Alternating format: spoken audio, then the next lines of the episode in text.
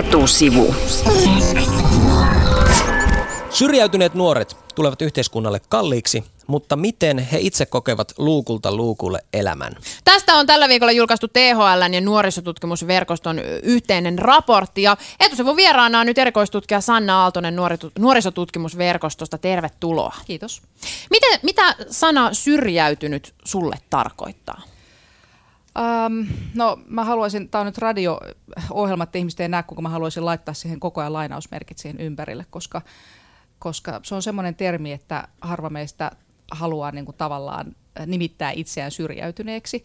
Ja jos vaikka nuorilta kysyy, niin kuin, että no, mitä tämä syrjäytyminen tarkoittaa, niin, niin ei, ei kukaan heistä sano, että joo, mä olen just tällainen syrjäytynyt nuori. Eli, eli tota, ää, nuorten mielessä syrjäytyminen tarkoittaa yksinäisyyttä ja, ja tavallaan sitten ehkä sellaista kotiin jäämistä, sellaista totaalista yhteiskunnassa eristäytymistä. Mutta julkisessa keskustelussa sitä käytetään ilmeisesti vähän niin kuin laajemmassa merkityksessä. No todellakin joo, joo ja hyvin tutkijan mielestä aika ongelmallisella tavalla, että et, ähm, Suomessahan on nyt niin kuin vakiintunut tavalla tämmöinen käsitys, että jos et ole töissä, etkä koulussa – ää, etkä hoida lapsia kotona, etkä ole varusmiespalvelussa, niin sit sä oot syrjäytynyt nuori. Tai sut laks, niin lu, luetellaan tai lasketaan tällaiseen kategoriaan.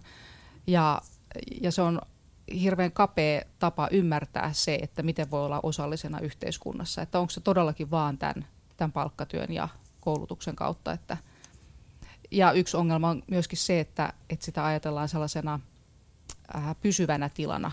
Mutta niin kuin tämä meidän raporttikin osoittaa, niin – niin nuoret liikkuu erilaisten tilojen välillä ja, ja tota, saattaa olla joskus vähän syrjässä enemmän instituutioista, mutta, mutta tota, sitten taas palata tavallaan niin sanottuun normimeininkiin. Te olette siis tätä yhteishanketta varten haastatellut ihmisiä luukun molemmin puolin. Tämä on siis nu- Nuoret luukulla on, on tämän tota raportin nimi. Mutta te olette haastatellut niin näitä erilaisia tukipalveluita käyttäviä nuoria kuin sitten niitä ihmisiä, jotka luukulla ovat duunissa. Aloitetaan nyt näistä nuorista. Millaista oli kohdata äh, näitä ihmisiä tai nuoria, joita juuri me helposti kutsumme syrjäytyneeksi? No oli tosi hienoa kohdata heitä. Siis kaikki nuoret oli, oli fiksuja ja, ja äh, se, että he, he tota, tulivat paikalle näihin haastatteluihin ja, ja osasivat kertoa elämästään, niin kyllä se kertoo sen, että, että he on kaikkea muuta kuin syrjäytyneitä tai, tai tällaista. Tietysti siis oli, oli tota, rankkaa kuunnella ää, joidenkin nuorten tällaisia, tällaisia ää, aika kovia ää, niin kuin kokemuksia, jollain saattoi olla niin kuin pitkäaikaisia kokemuksia vaikka, vaikka mielenterveysongelmista tai, tai erilaista laiminlyönneistä, siitä miten heistä tuntuu, että he ei niin kuin, kuulu koulumaailmaan tai että, että heitä kiusataan siellä ja, ja tällaista. Ja, ja tietysti jollain oli, oli myös niin kuin huonoja kokemuksia just siitä luukulla toimimisesta, vaikka, vaikka sit oli paljon hyvääkin. Nuorisotutkimusverkoston erikoistutkija Sanna Aaltonen, tässä raportissa haastatellut nuoret on jaoteltu kolmeen, kolmeen erilaiseen ryhmään. Taantuman uhreihin, puolivalmiisiin ja elämän kolhimiin. Mitä tämä tarkoittaa, tämä lokerointi? No, äh, useinhan sanotaan, että syrjäytyneet nuoret ei ole yhtenäinen joukkue. Tämä on tavallaan tämmöinen itsestäänselvyys, jota toistetaan. Mutta me haluttiin tässä vähän niin kuin konkretisoida, että no mitä se nyt sitten tarkoittaa. Ja, ja nämä meidän haastattelemat nuoret, niin, niin tosissaan huomattiin, että heillä on hyvin erilaisia resursseja, valmiuksia ja, ja orientaatio tai semmoinen niin kuin ajatus siitä, että mitä he pystyvät nyt tekemään – Eli, eli nämä, nämä elämän kolhimat me ajateltiin, tai tähän me jaoteltiin sellaisia nuoria, joilla on elämässä joku niin kuin tosi iso ongelma, joka estää heitä ää, menemästä koulutukseen, jatkokoulutukseen tai työihin. Se saattaa olla just joku mielenterveysongelma. Ja heistä tuntuu, että heidän pitää nyt ensin selvittää se, ennen kuin he voi ajatella mitään ää, sellaista kouluun menemistä, jota yhteiskunta heitä odottaa. No sitten nämä puolivalmiit, niin, niin ää, heillä saattoi olla niin kuin, tota, keskeytyneitä opintoja taustalla, ää, mutta heillä oli kuitenkin vähän niin kuin kiinnostusta ja, ja valmiuksia ää, jatkaa opintoja ja mennä koulutukseen.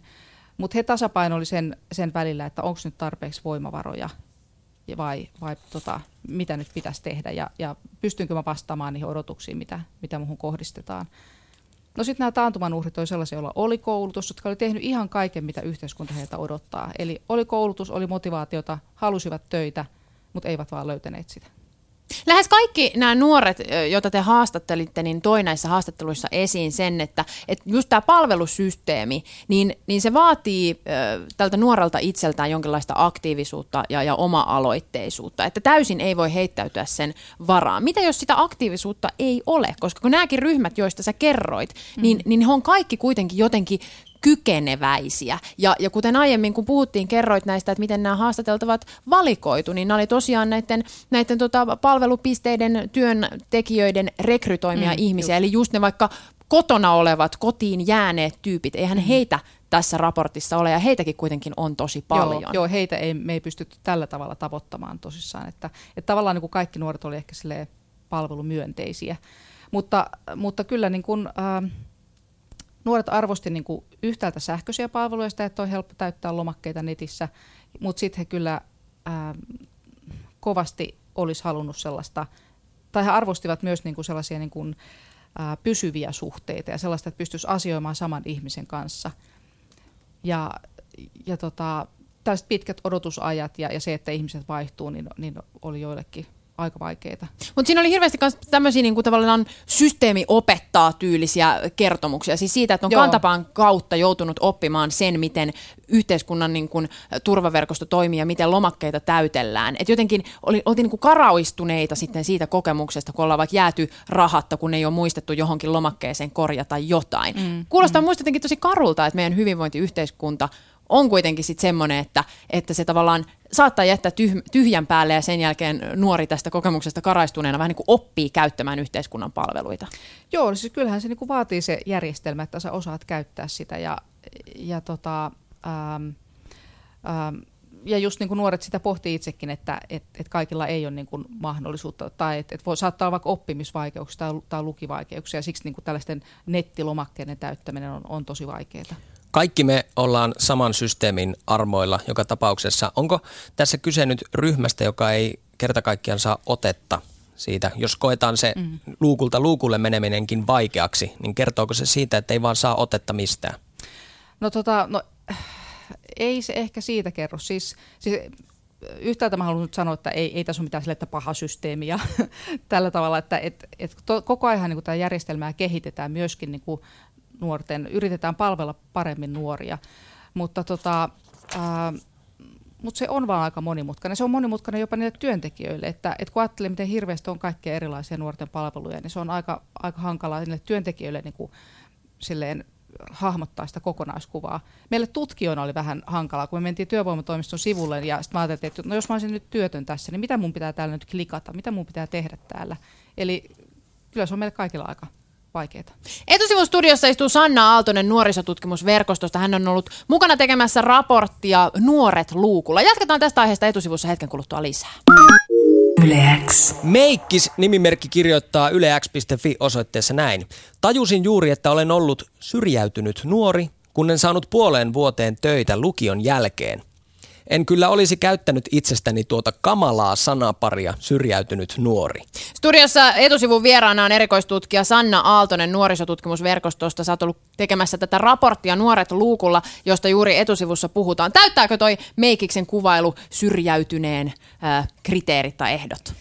No jos mä ajatellaan Meikkistä numerona tilastoissa, niin ehkä silloin, mutta, mutta ei kyllä muuten. Ja, ja just se tavallaan on tämä tämmöisen haastattelututkimuksen pointti, että me yritetään niin kuin jotenkin laventaa näitä tällaisia jäykkiä kategorioita ja, ja tota, vähän kritisoida niitä ja niin, Näin. sä oot siis ollut nuorisotutkimusverkoston kautta mukana THL ja nuorisotutkimusverkoston yhteishankkeessa Nuoret luukulla, jossa on selvitetty syrjäytymisen kustannuksia ja samalla juuri äh, tsekkailtu näitä asiointikokemuksia, eli sitä, miten nuoret luukulla asioinnin kokevat. Ja on myös haastateltu luukku, luukkujen työntekijöitä, mm. eli sitä, miten luukuilla eri tämmöisissä tukipalveluissa, siis TE-toimistossa, sosiaalitoimessa, etsivässä nuorisotyössä työskentelevät ihmiset sen asiointikokemuksen oikein kokevat. Ää, onko nuorilla ja sitten heitä auttavilla tahoilla, onko heillä erilainen käsitys siitä, että mikä on tavallaan ongelma?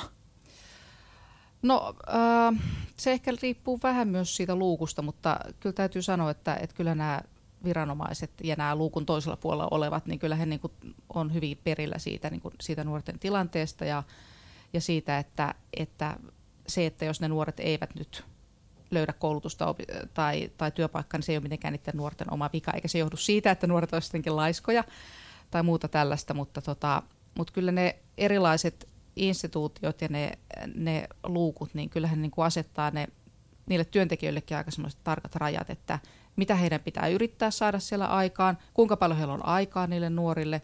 Siis TE-toimisto, työvoimatoimisto ja, ja sosiaalitoimisto, niin, niin heillä on ihan mielettömän suuret nämä asiakasmäärät. Ja, ja siinä on sitten, että sulla on se, se joku tietty aika sille nuorelle ja seuraavan ajan saa ties kuinka pitkän ajan päähän. Että, että sitten on näitä, näitä tota etsivää nuorisotyötä ja tällaista, missä, missä just pystytään antamaan sitä aikaa nuorelle, mutta heillä ei sitten taas antaa sitä perustoimeentuloa tai tällaista niin kuin materiaalista apua, mitä tarvitaan ihan elämiseen. Ja varmaan virkailijoiden täytyy olla tarkkana, koska Suomessa on semmoinen jotenkin sellainen käsitys kansansuussa syrjäytymisestä, että se on itse aiheutettua ja laiskaa meininkiä, jossa vaan yritetään käyttää yhteiskunnan suomia etuuksia hyväksi mahdollisimman monipuolisesti. Ja eräskin nuori teidänkin raportissa kuvailee sitä, miten, miten tekee kaikkensa saadakseen parhaat edut.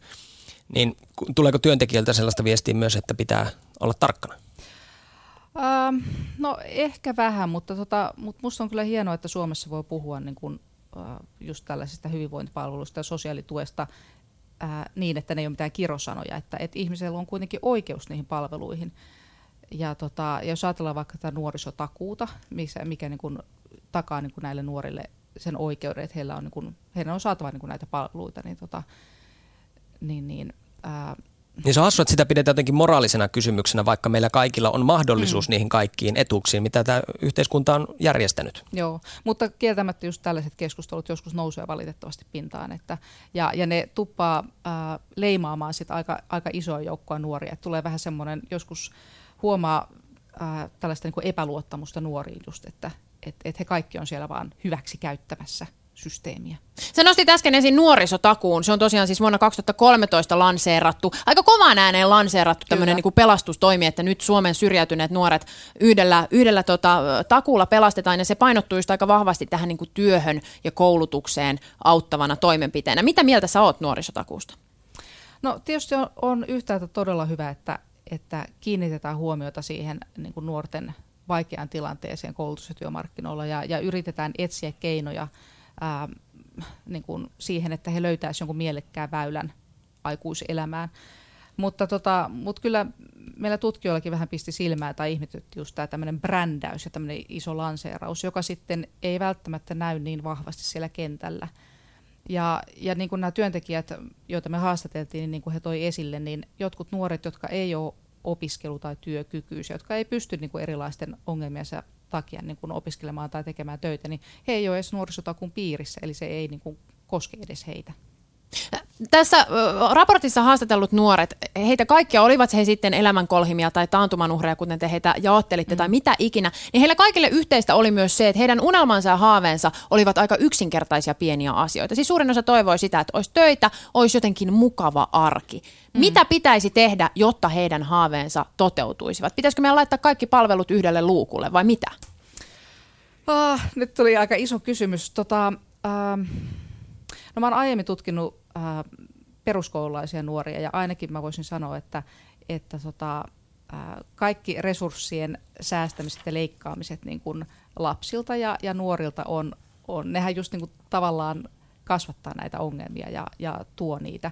Eli, äh, eli paljon on puhuttu niin tästä ennaltaehkäisevistä äh, palveluista ja, ja tällaisesta, niin, äh, niin niihin pitäisi edelleenkin panostaa. Ja siis peruspalvelut on se, mitä, mitä pitäisi tota, pitää sellaisina kattavina ja, ja kaikille saatavilla olevina. Mutta, mutta nyt siinä tilanteessa tietenkään ää, kaikissa tilanteissa pitää nuorille tarjota jotenkin mahdollisuuksia päästä siihen, mihin, mihin haluat mennä ja just niin kuin, ää, tavalliseen elämään, mikä on, heidän toiveet oli hyvin samanlaisia kuin meilläkin. Niin tota, ää, kyllä siinä on erilaisia kuntouttavia palveluita, ja, mutta et, et oikeita töitä sitä nuoret haluaa. Aloitetaanko siitä, että vaihdetaan syrjäytynyt sana vaikkapa suuntaa etsivään nuoreen? No se olisi kyllä paljon niin kuin positiivisempi ajatus, että et edelleen jos ajattelee tätä syrjäytynyt nuori, niin siitä tulee vähän myös semmoinen olo, että se nuori on siinä niin kuin ollut jotenkin itse syrjäytymässä tai että se on siinä ollut toimijana. Että et, et kyllä niin kuin tämä mä jotenkin nyt vähän luulen, että tämä syrjäytymiskeskustelu, joka on ollut aika ylikuumentunutta, niin, niin se alkaa nyt ehkä vähän jo hiipua ja siihen alkaa tulla enemmän sävyjä. Kiitos vierailusta etusivussa nuorisotutkimusverkoston erikoistutkija Sanna Aaltonen. Kiitos.